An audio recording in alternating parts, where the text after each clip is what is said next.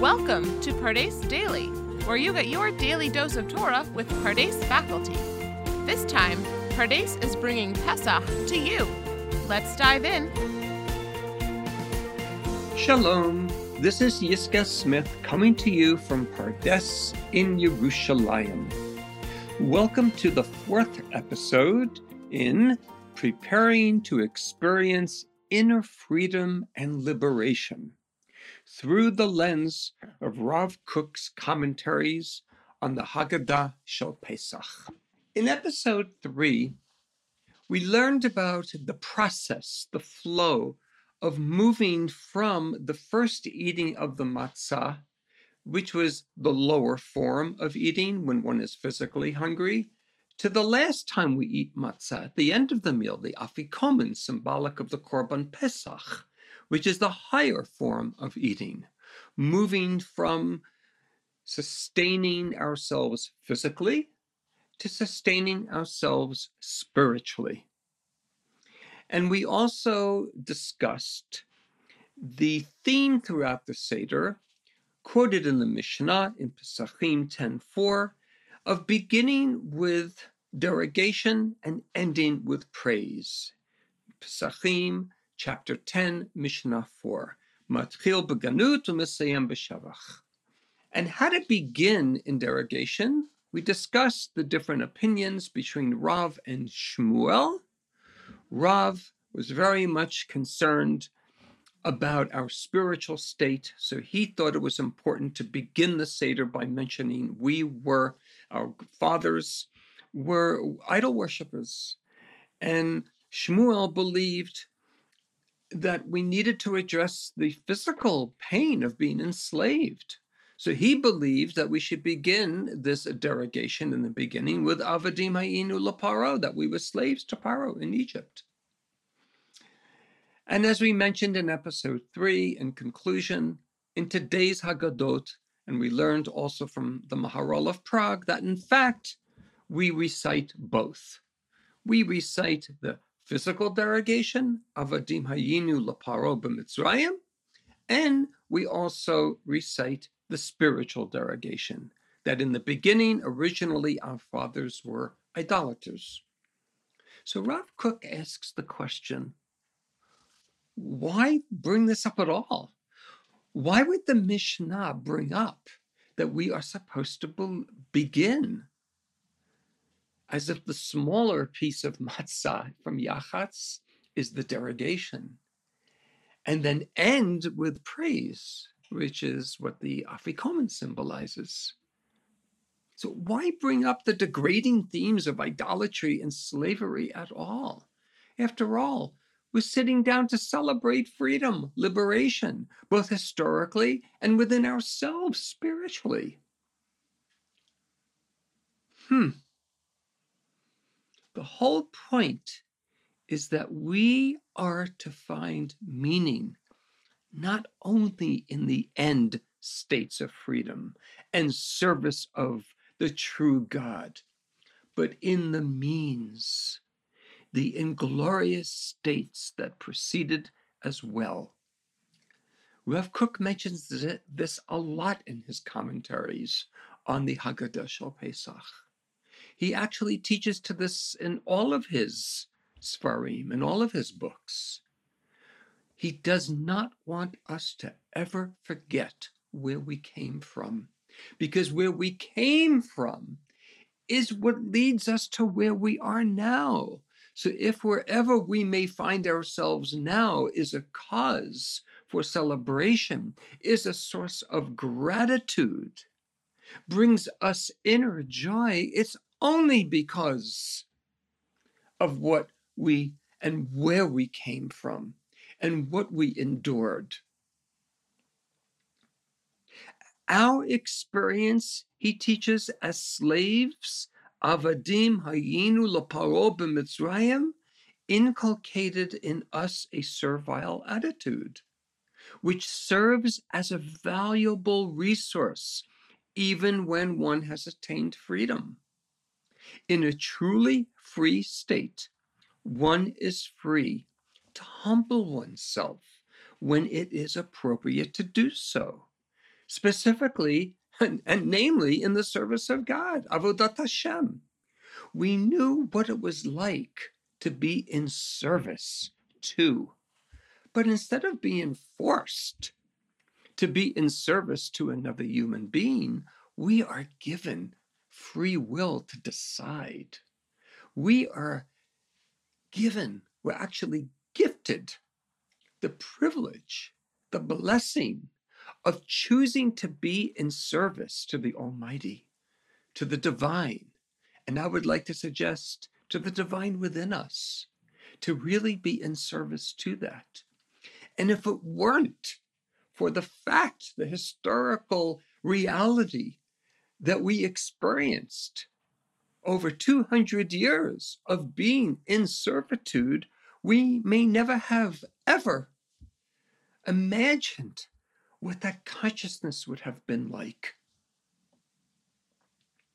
So that's why he believes it's important to bring up the mentioning at the Seder table when we are celebrating our freedom that we originally were slaves to Paro. What about mentioning that our fathers originally were idolaters? By the same token, it was by divine design that our ancestors were once idolaters. In this pagan mind, imagination runs wild. There are no limitations, there are no rules, there are no boundaries. Unbridled imagination runs free. If there had never been in our spiritual evolution a stage of paganism this is where we came from in Egypt. We were surrounded by it, we were immersed in it. We would have been bereft of the unhampered imaginative faculty. This would result in a service of God that is overly cerebral, sterile, and lackluster. The Rav develops this insight further. It's it's mamash, it's actually, it's really radical. It's really radical that he would look back at such a source of shame, such a source of mamash derogation, and see that it brought us, that we took something from it, that without it we would not be able to bring into our current free state of celebrating our own Judaism. And that is imagination. The derogation, the ganut, originally that our fathers were idolaters, eventually became cause for praise. Shevach. So he asks, how so? Because of Israel's tendency to spirituality and, and intellectualism, which comes from their role as a holy people destined to make known the name of God in his world, there might have arisen a situation in which the power of imagination would have been totally lost. What would our Judaism look like today without creative thinking, without honoring our feelings, without our capacity to imagine? Imagination, the Rav teaches, is necessary for the perfection of the world and its tikkun, it's fixing, it's healing, it's mending. The entire aesthetic realm is found on imagination. Look in the realm of fine arts, music, painting, sculpture, creative thinking, research and development, working in a laboratory, thinking up new ideas.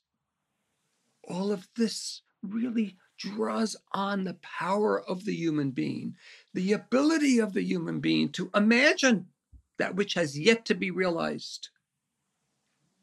Imagination plays a part in strengthening the body, which tends to be weakened by the intellect and overcome by spirituality, so that the race would remain firmly rooted in the imaginative and material aspect. The Lord prepared a cure ahead of time as we say in the Gemara, that HaKadosh Baruch Hu makdim et hamachala im harufu'ah. That the cure actually is created before the sickness.